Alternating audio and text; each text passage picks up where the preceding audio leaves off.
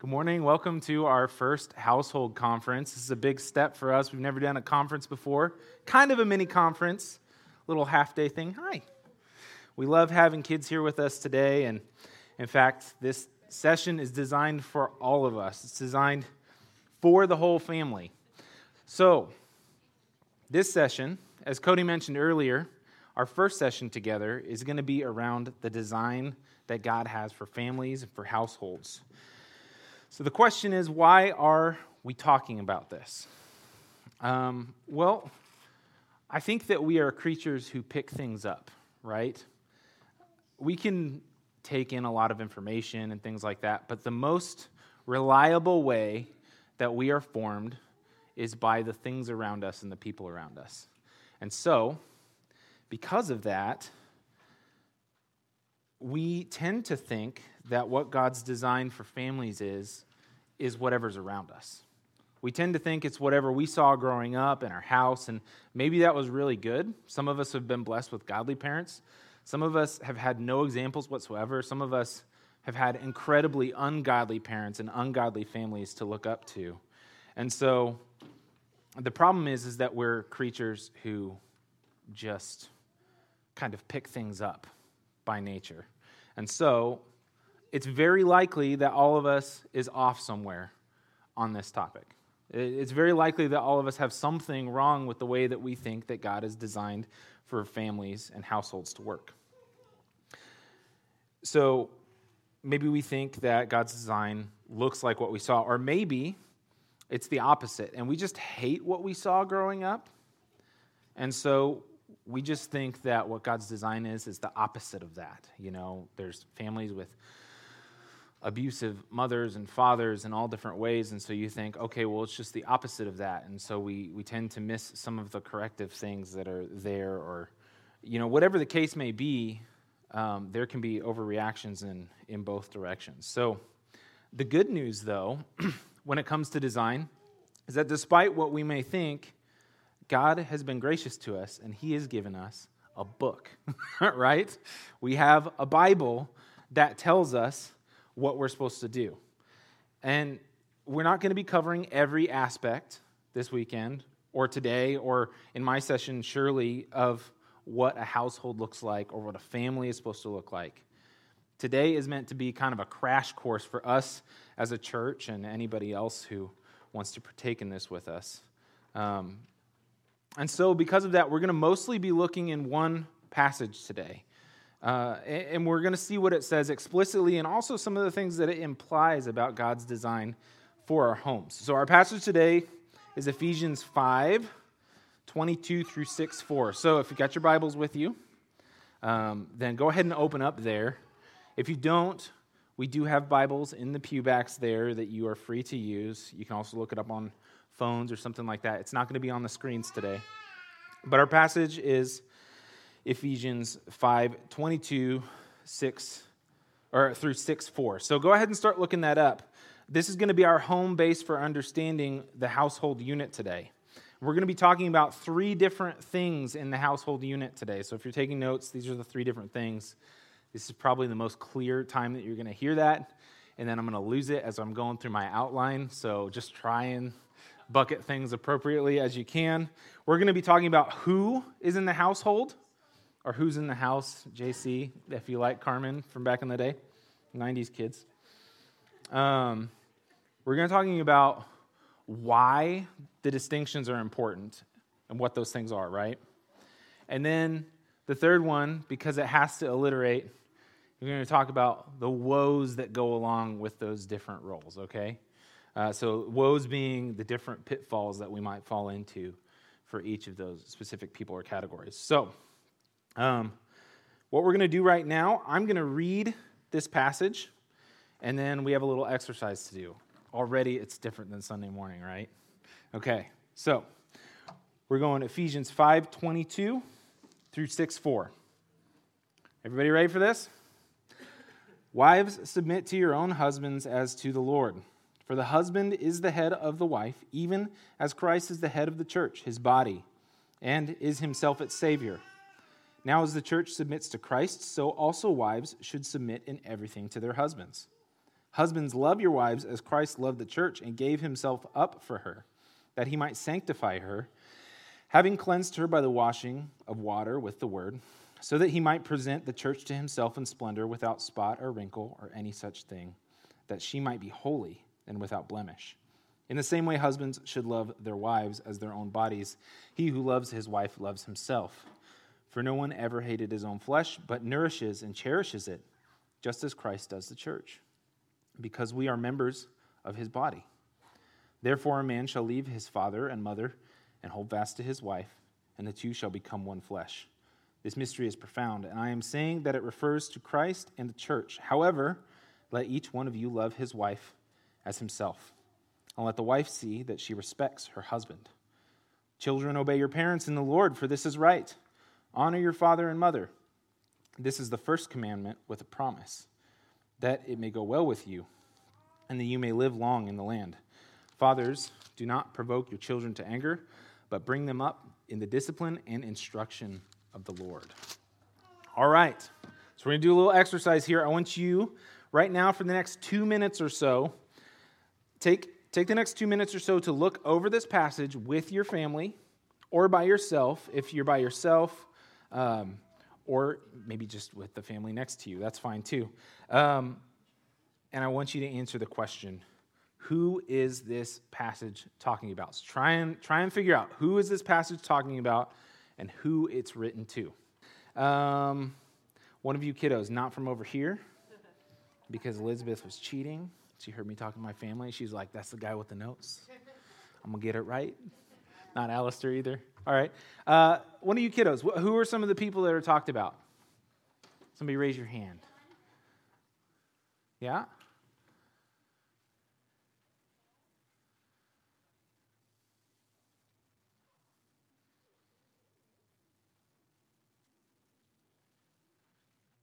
You can get help from mom and dad if you need.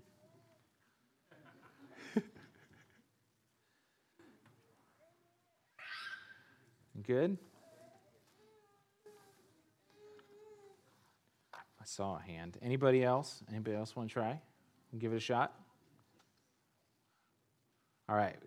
We're going to be doing a decent amount of this today, so I'm going to need people to be brave, okay? All right. I know that this is not a Sunday morning, it's different, right?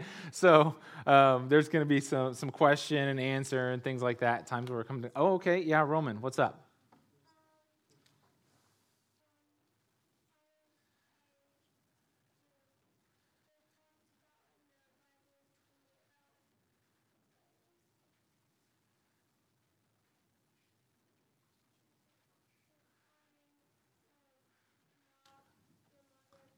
Yeah, it talks about kids honoring their mothers and fathers. That's right. So, and that actually kind of encapsulates the three different categories of people that we're talking about today. Um, so, we started not too terribly hard. We've got men in this passage, we have women, we have children. And one of my kids and my wife so very clearly pointed out uh, that this passage is also talking about Christ in the church, but we're going to get to that.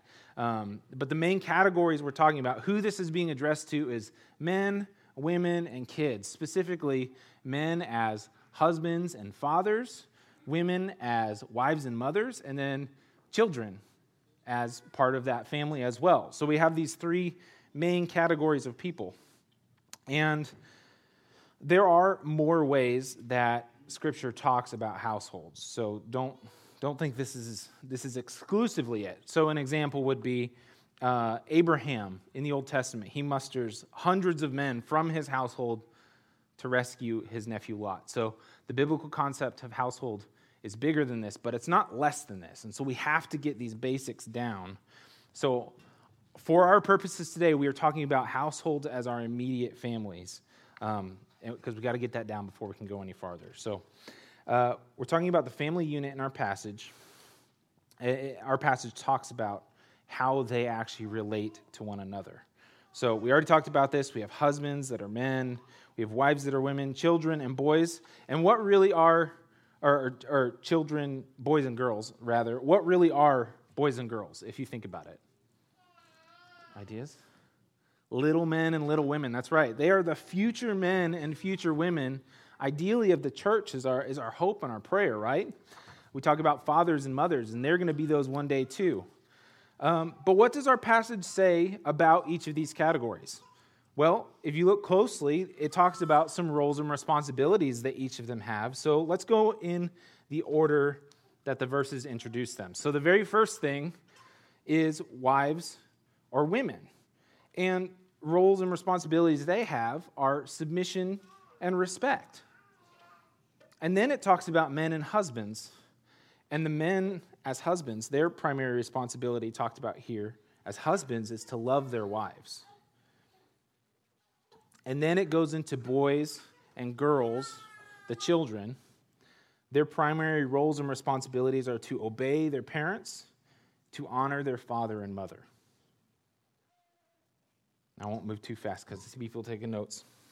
And then finally, it addresses men as fathers with the duty to bring up their children in the discipline and instruction of the Lord, right?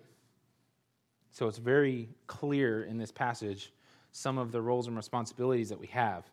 Now, we haven't gone much deeper than the surface reading of the text yet, and that's actually on purpose.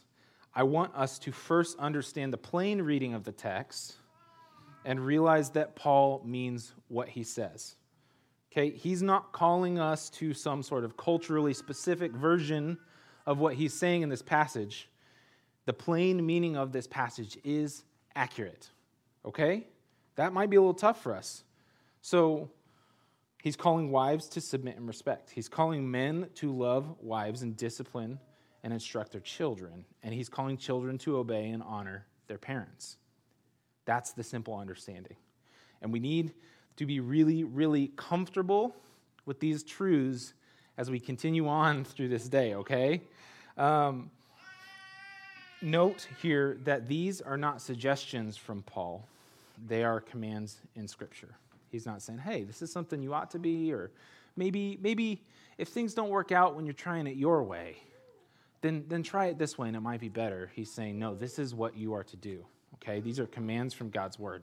So we're going to take another little exercise here.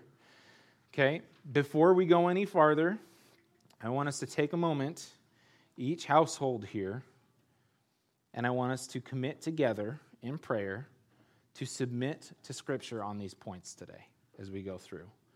So, with your family, take about a minute or so, and let's just take some time to pray and say, God, I know that these might be uncomfortable for me but I am committing to submitting to your word as we go through it today. Okay? So let's take a minute and let's do that together with our families. All right. So we've established here now, so we've talked through this first little section, just kind of broken the passage down very basically. We've established the who question, right? We said that it's going to be broken into who, why, and woes, right? So that was our who section. We're just getting a general outline of who is in the household, what they do, that sort of thing. Um, it's a very basic sketch of our duties. Um, that, and it's just what's explicit here in this text. But you might be asking, okay, well, what, what does that look like? What what does that mean? And maybe even more importantly, why is it that way? Right? We come to the we come to things like this, and maybe it bucks up against some of our feelings or something like that, and we go, "Why is it like that?" Right? And so that's our next section. We're going to talk about the why. And this is where we're going to spend the bulk of our time today discussing this passage. Uh, and we're going to be looking to some other scriptures as well, but we're still going to be mainly in this passage. So, here we're going to attempt to actually answer that why question. So let's look at the why from the text. Let's go back to Ephesians 4 22 through 24. Wives, submit to your own husbands as to the Lord, for the husband is the head of the wife, even as Christ is the head of the church, his body, and is himself its Savior. Now the church submits to Christ, so also wives should submit in everything uh, to their husbands. So, this part talks about submission, and this is never fun to think about, um, but it's there, okay? It says that submission happens between, or submission happens from a wife to a husband, right? A wife submits to a husband because he is the head of the wife as Christ is the head of the church. Okay, and this is already challenging because this denotes a hierarchy within the home where the husband is the head. And this is challenging for a couple of different reasons, I think. One is is that whether we realize it or not, there's kind of an undergirding idea that just kind of permeates our culture, and it's called feminism. It's been around for a while. I don't know if you guys know that. Um, but our gut reaction, because of the culture that we have grown up in, right? I talked about you just kind of like take on things and it becomes your idea of what design is supposed to be. Our gut reaction is kind of gross to the idea of submission, right? And that's because our world is generally oriented backwards to this, right? So there are some common reactions that we have when we read this pretty clear passage. One is is that we look at the verse just before it, where it talks about how we're all submitting to one another um, in reverence or out of reverence for Christ, and the idea is as we go, well, this must be about mutual submission. Marriage is about mutual submission all the time. There's really no head when you think about it, but that doesn't really work, and here's why. Here's why in this passage, because Christ doesn't submit himself to the church, right? The church submits himself to Christ.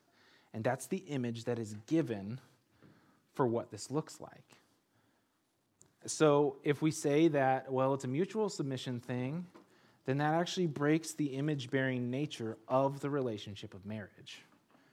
So that's one common reaction is to say, well, this is about mutual submission. There's no real head, but that doesn't work. Another one is to say, well, this is outdated, and Paul is just kind of sexist because this is the first century, right? But what does that deny? It denies the nature of Scripture as inspired, without error, and God breathed. Okay? If God's word becomes outdated, we are in serious trouble. Then, then we have nothing to stand on, right? Another common reaction that we have is we the idea that well uh, we make decisions together but maybe the husband he's just he's just the tiebreaker is how that works. But again we keep looking back to christ in the church. That doesn't match the way that christ is head of the church which is the image we are given. It's not a thing where christ is the tiebreaker. He's the leader. He's the one who gives us the mission and that's the mission we follow right?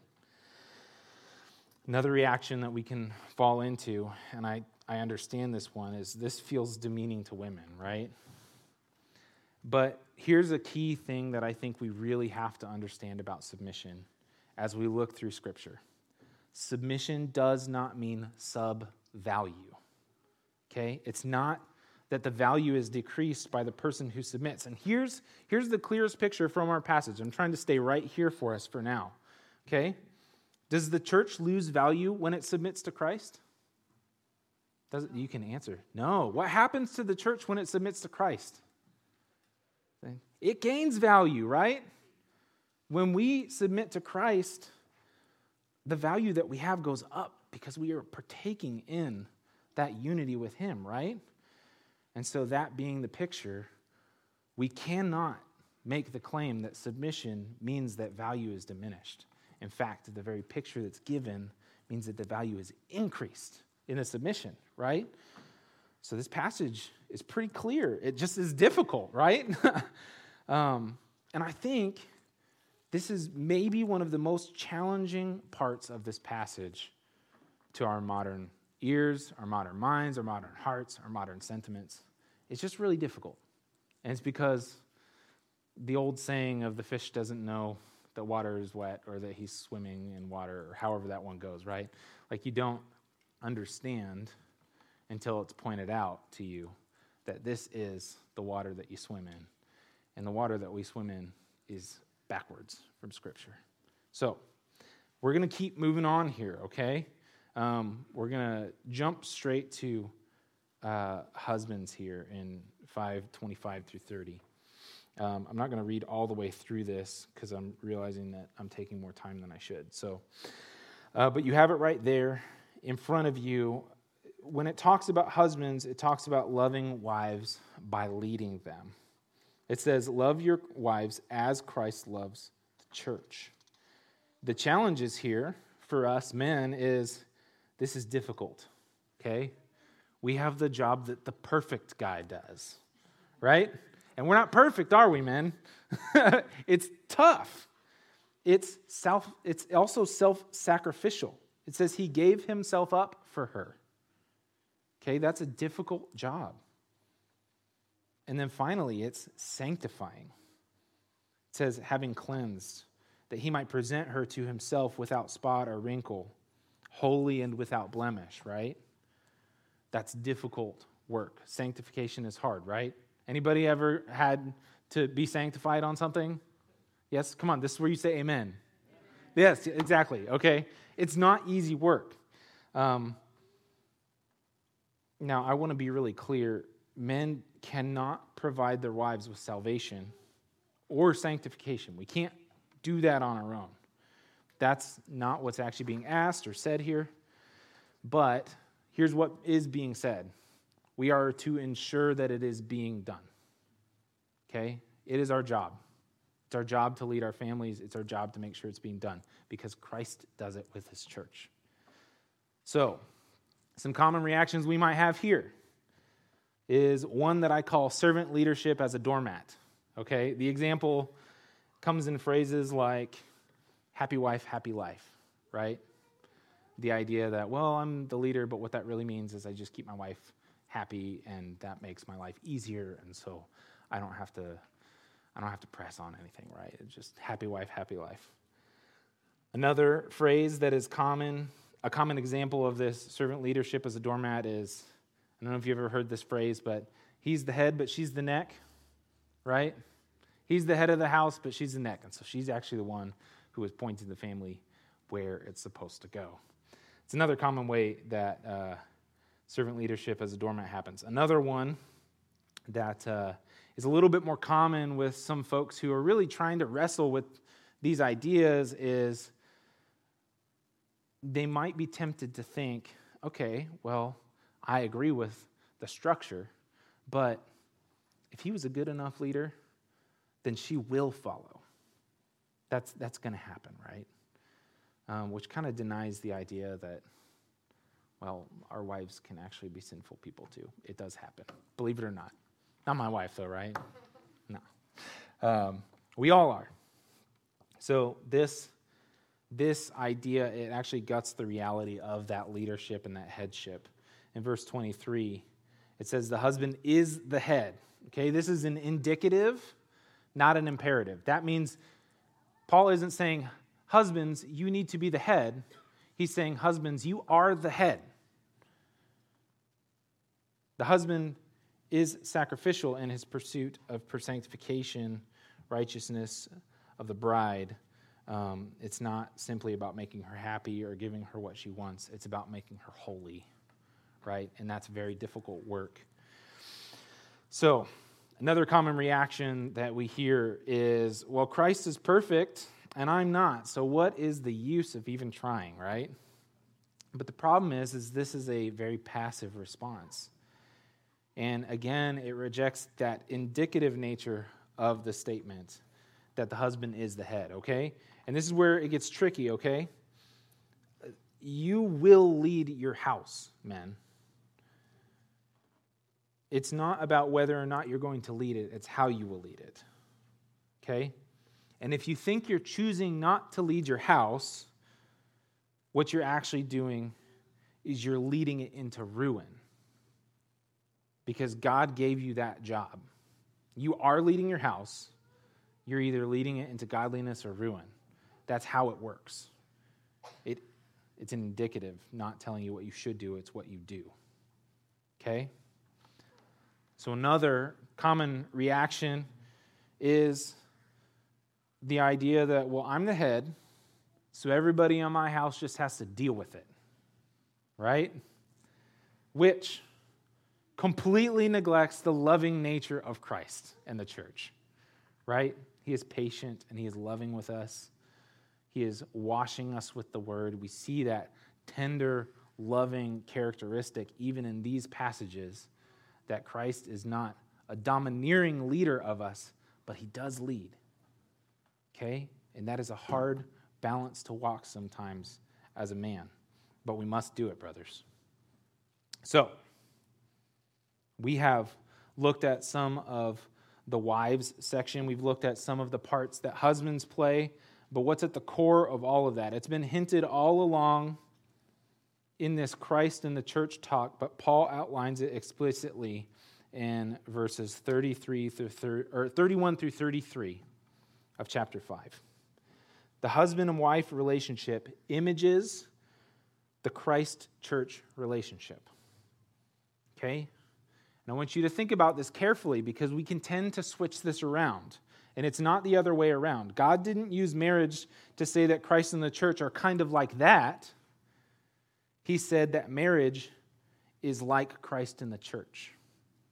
Christ and the church is the greater marriage, it's the greater union that our marriages are supposed to point to. And he actually quotes Genesis 2:24 here. And the idea is is that reality is not just arbitrary. It's not like God just said, "Okay, well, I'm going to use this thing." No, he wove it into the fabric of creation from the beginning. It's part of our biblical anthropology, how man is made. Okay? That's built in. So, this is the ultimate purpose of marriage that it images the true marriage, not just in its union, but in its sanctifying nature. Okay? And then here in verse 33, he tells husbands to love wives, and he tells wives to respect their husbands. And let me just be really clear this is what both of those groups crave. Paul's not dumb. He's telling us what we need to hear. Men, you need to love your wives. Women, you got to respect your husbands. It's what both are craving. And if you can learn to do that, even when the other one's not lovely or the other one's not respectable, your marriage is going to change. It, it, it's just going to change. Okay? Um, and so he kind of sums up this whole passage in those two phrases Love your wives, respect your husbands. This is what it looks like. So, we're going to take a little jaunt here now into something a little bit deeper that's rooted or related, okay? So, not unrelated to this is the importance of marriage as a part of human nature and God's mandate for man in the world. So, we're going to talk a little bit about the creation mandate and how that relates to the Great Commission as a fruitful endeavor. Okay, so in the, in the creation mandate in Genesis 126 through 31, God made, mandated man to be fruitful and multiply, to have dominion in the earth, and to fill the earth. So God mandated man to be fruitful and multiply, to have dominion and fill the earth. Godly dominion is when we are properly imaging God in his creation. Okay? Man wasn't fit to do this task alone. So in Genesis 2, we see that he needed a helper to the task. And what, what's the primary thing there? What's the, what's the main reason why man cannot do this alone? It's pretty simple, okay? That's right. That's right. He can't multiply by himself, can he? She was meant to help him in his task.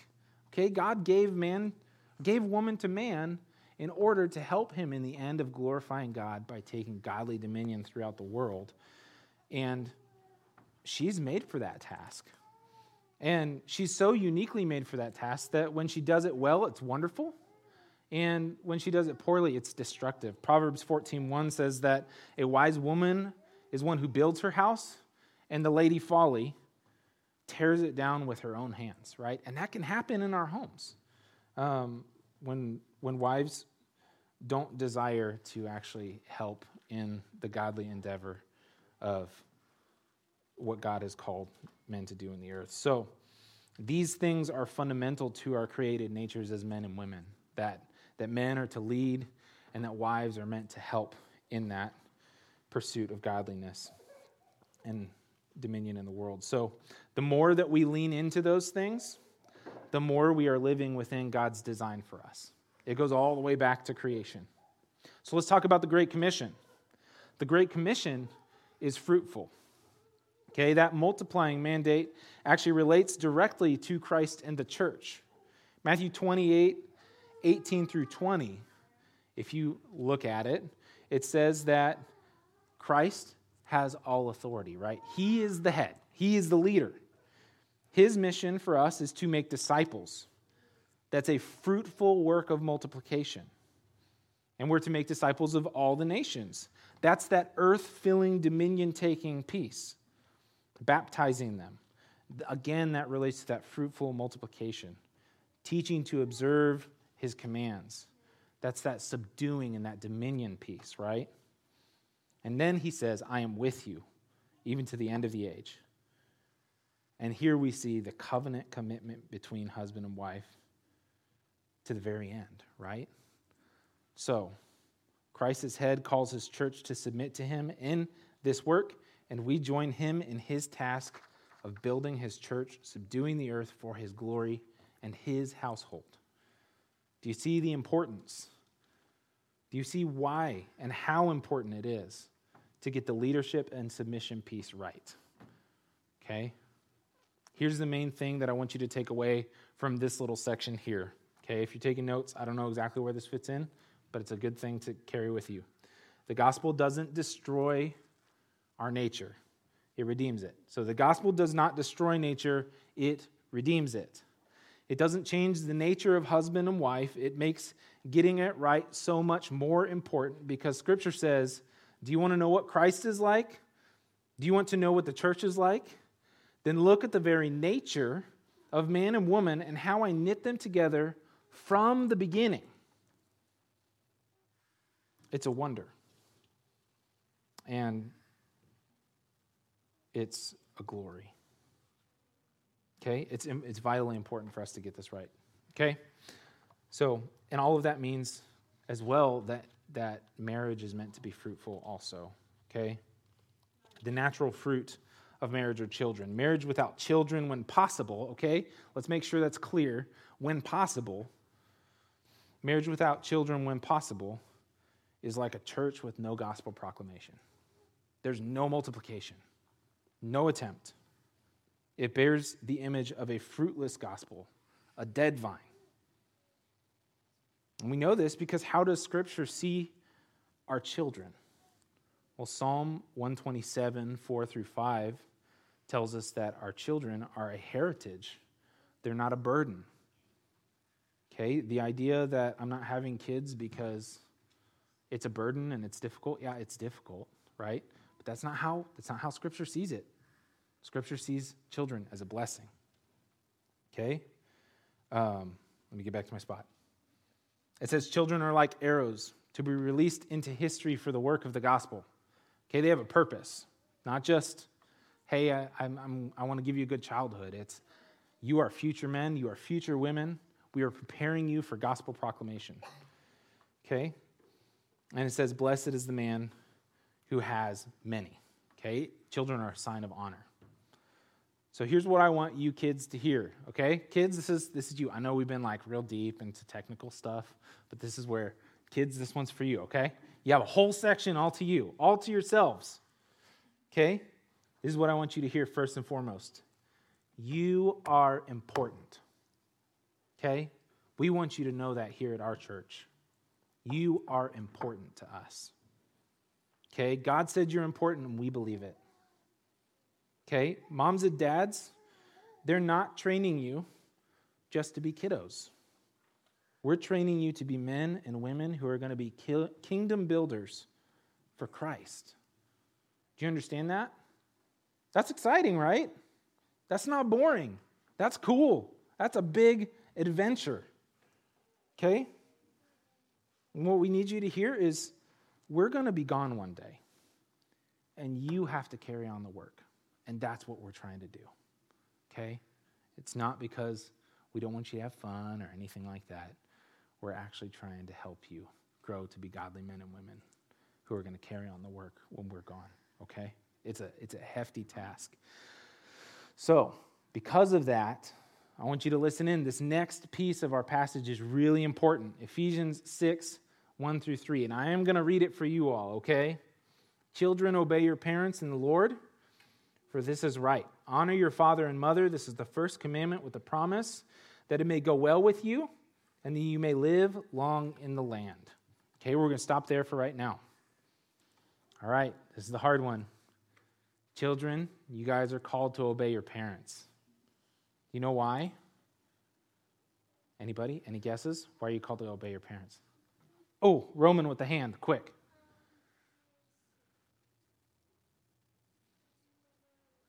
Okay, yeah, that's, that's one of the promises, right? Okay, it says it right here. It says, Children, obey your parents in the Lord. Listen, for this is right. Aren't you kiddos glad that you get the easy one? It's the easy task, right? No, I know that it's not easy to do, kiddos, but it is easy to understand, isn't it? Yeah, yeah, it's, it's the easiest one in here to understand. Okay? God says that you need to obey mom and dad. That's what it says. And you might ask why. What do mom and dad say sometimes when you ask why in your house? What do they say? Because I'm mom, I hear. What else? Because I said so, right? That's right. Sometimes that's what we say, isn't it? Okay? Okay, well, this time I want you to hear really clearly in this passage. This time it's God who says, I said so. Okay? He says, it's right. You should obey your parents because it is right. And this is, you need to answer this one out loud for me, okay? Is God ever wrong? No, he's not. So if he says it's right, then that's what we got to do, right? Okay, but here's what I want you to hear. And Roman already pointed this out. This one comes with a promise, too. Okay? Paul quotes the fifth commandment. Who knows the fifth commandment? Anybody? Alistair? You got it? What is it?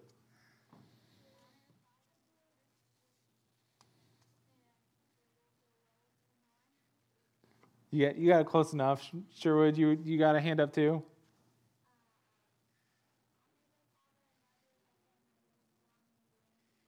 Oh, she's going King James version. That's that C, that's that CC coming out. Got some dies in there.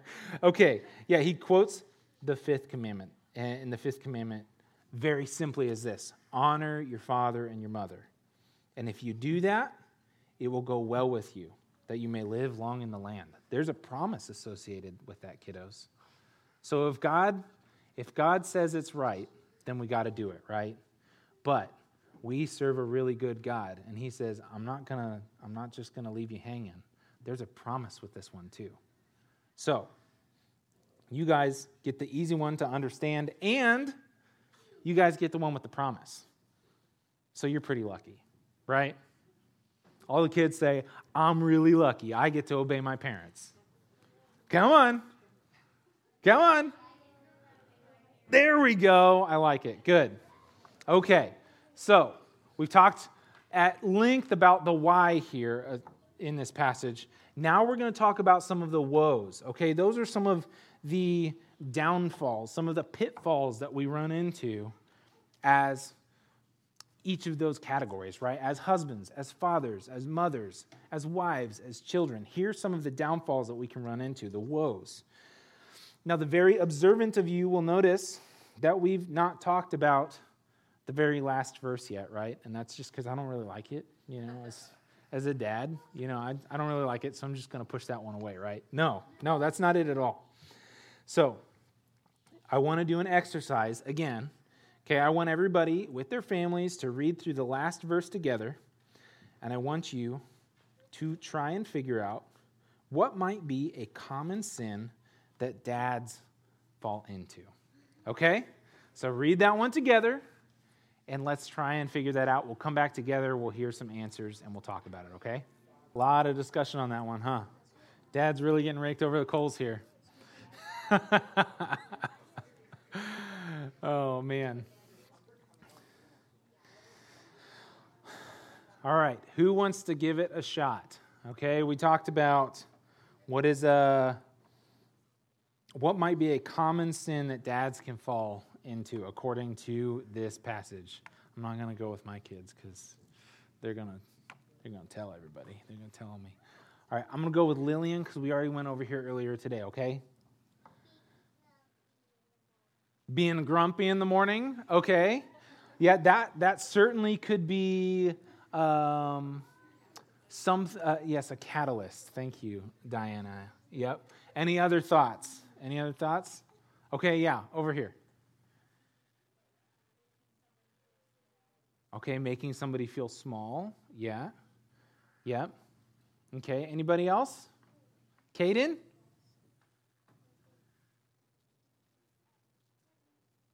Okay, awesome. Okay, so there are a lot of different things that you could have, have gone with here. They're all kind of in the same uh, general sphere of the same sort of sin, right? Another term that some other versions use is exasperate. Fathers, do not exasperate your children, okay? Um, the ESV says, Fathers, do not provoke your children to anger, okay? Um, so, dads, particularly difficult when it comes to discipline our job is not to get our kids, right? It is not to show them who's boss. It's not to make them feel small. It is to discipline and bring them up in the instruction of the Lord. Okay? Now, does this mean that if a kid gets angry that dad has failed? No. Right? Because believe it or not, kids, I know that I just talked to you, but you're sinful too okay? Sometimes you get angry and it's completely unjustified. I would, go, I would venture to say that many times you get angry and it's completely unjustified. But uh, us as dads, it's not our job to try and get you there, right? Our goal is not to make you angry or make you feel bad about what you've done, though sometimes that's involved. Our goal is to win you over to Christ, right? To disciple you, make you more like Him, okay? It means that a father's discipline should not be such that he is provoking that reaction in children. It might happen, but we're not to be provoking that. That's not our goal. Okay? Um, men, it's the bent in our sin nature to berate our children so that instead of desiring to be obedient to us, their response is going to be anger towards us. That's how we're wired. Okay? It is our natural bent to want to do that. Okay? Kids, this does not mean that you get a free pass not to obey dad when he messes up here, right? Okay, we still we still got to obey. As long as dad's not calling you to sin, we still got to obey. God's put him there for that reason. So, that one was pretty easy in some ways because it was really spot on. Again, very clear what the thing is, very difficult in doing it.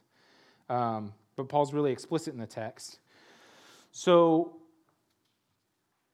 now we're going to take a look quickly at what I'm calling the woes of each of the members of the household. There are two ways that we can spot them here in this passage.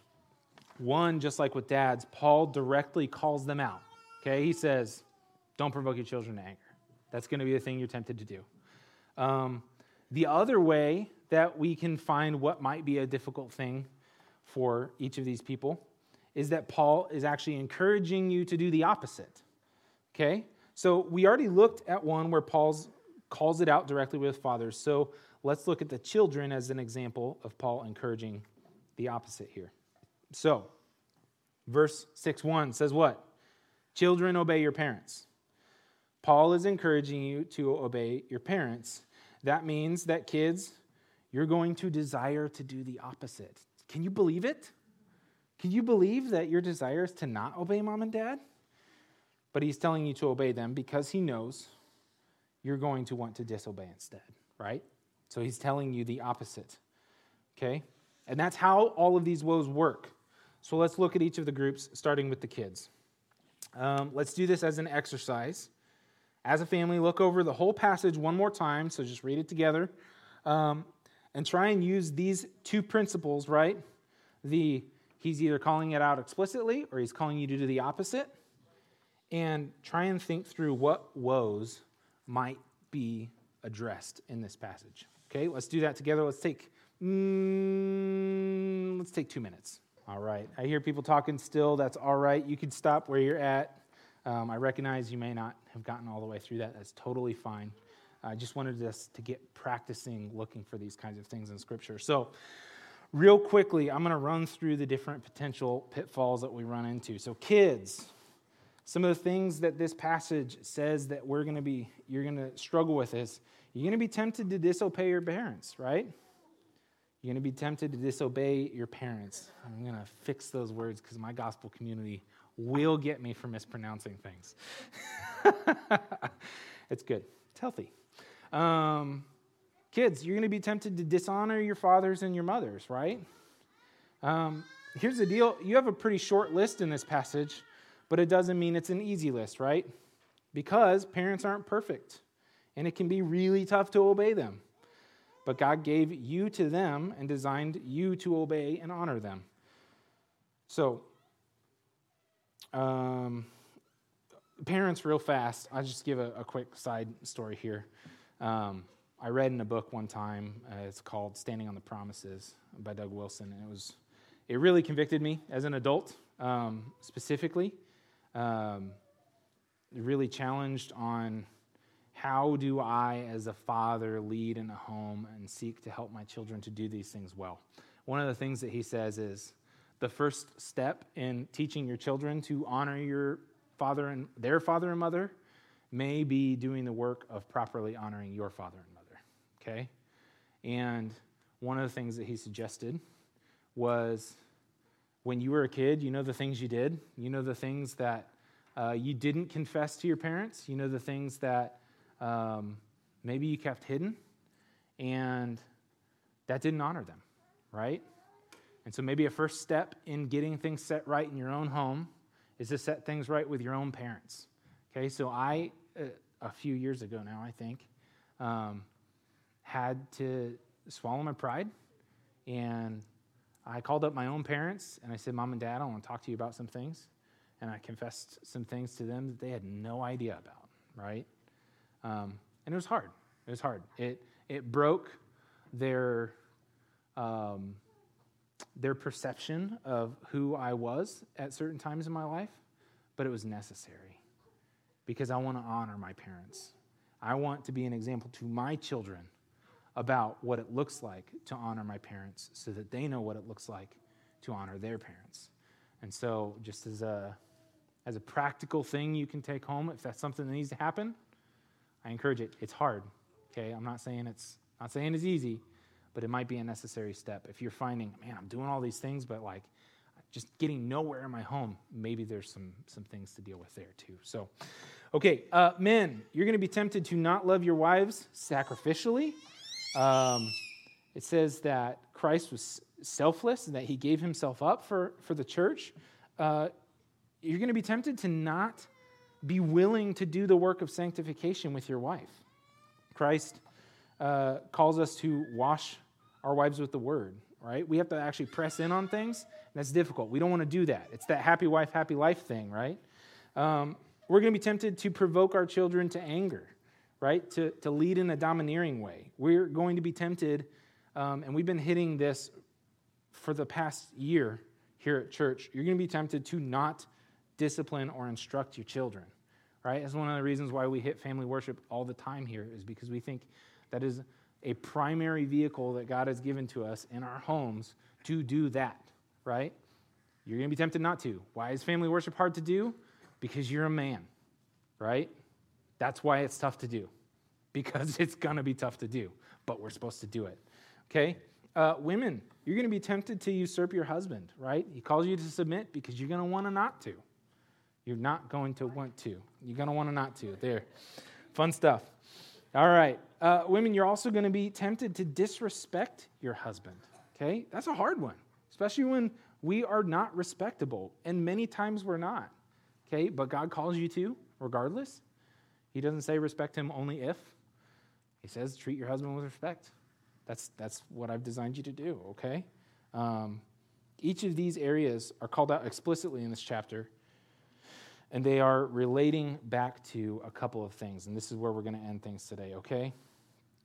The way that we do these things directly affects our ability to image the Christ church relationship and its fruit, okay, and our ability to fulfill our redeemed natural purposes.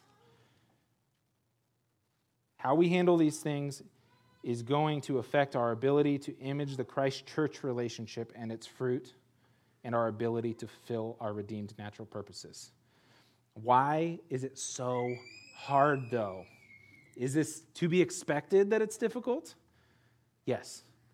Genesis 3 has a curse. Man sins, and it says that man is going to toil for food, that women or woman will desire to usurp her husband, that man will wield that position over his house and his wife in a domineering fashion. And it follows that the fruit of these defective unions, the children, the little men and the little women, would follow suit in rebellion and disobey and dishonor their parents, right? We should expect that this is going to be difficult. It is part of the curse. It's all wrapped up together. You have to understand marriage, family, the church, and Christ, it is all wrapped up together. You can't separate it. But even in the difficulty, even in the curse, we have hope. We have hope in the gospel. The gospel redeems our sinful hearts and conforms us to Christ. Men, we talked about how we have the job of the perfect guy, and that's really difficult. Well, that's true, but we are being conformed into his image. So we can actually be obedient here. Okay? We have hope there. And the same is true for women. Just as, uh, just as Christ was perfectly submissive to the Father's will in going to the cross, um, so can you submit to your husbands, right? Um, and it's vitally important. It's vitally important. Okay? Beyond that, we have hope to do good works. We have a reason to believe that this will actually work. Okay, that all sounds good. You can keep it in the realm of ideas, but we actually have reason to believe that these things are going to work. And I'm slightly over time, so I'm gonna I'm gonna go quick here. Okay, we are called in Scripture to do these things as though it is possible to do these things. We don't have to continue sinning in the same ways over and over and over in our lives. Uh, this is evidence that the gospel does allow us to obey when, when we choose to do the right thing. So in Ephesians 2, uh, this is the same book we are in right now, okay? Ephesians 2, where we're being, call, we're being called to do these really difficult things. Ephesians 2:10 says, "For we are his workmanship, created in Christ Jesus for good works, which God prepared beforehand." This is really key, that we should walk in them. Okay? It is expected that we can do it by the power of the gospel, by the power of Christ's work in us and the Holy Spirit. We can do it. We are created new in Christ Jesus to do good works. And later in this book, in the passage that we have gone through today, Paul lays out some of those good works for our households. So take hope that by the power of his Spirit, God has prepared these things beforehand for us to walk in them.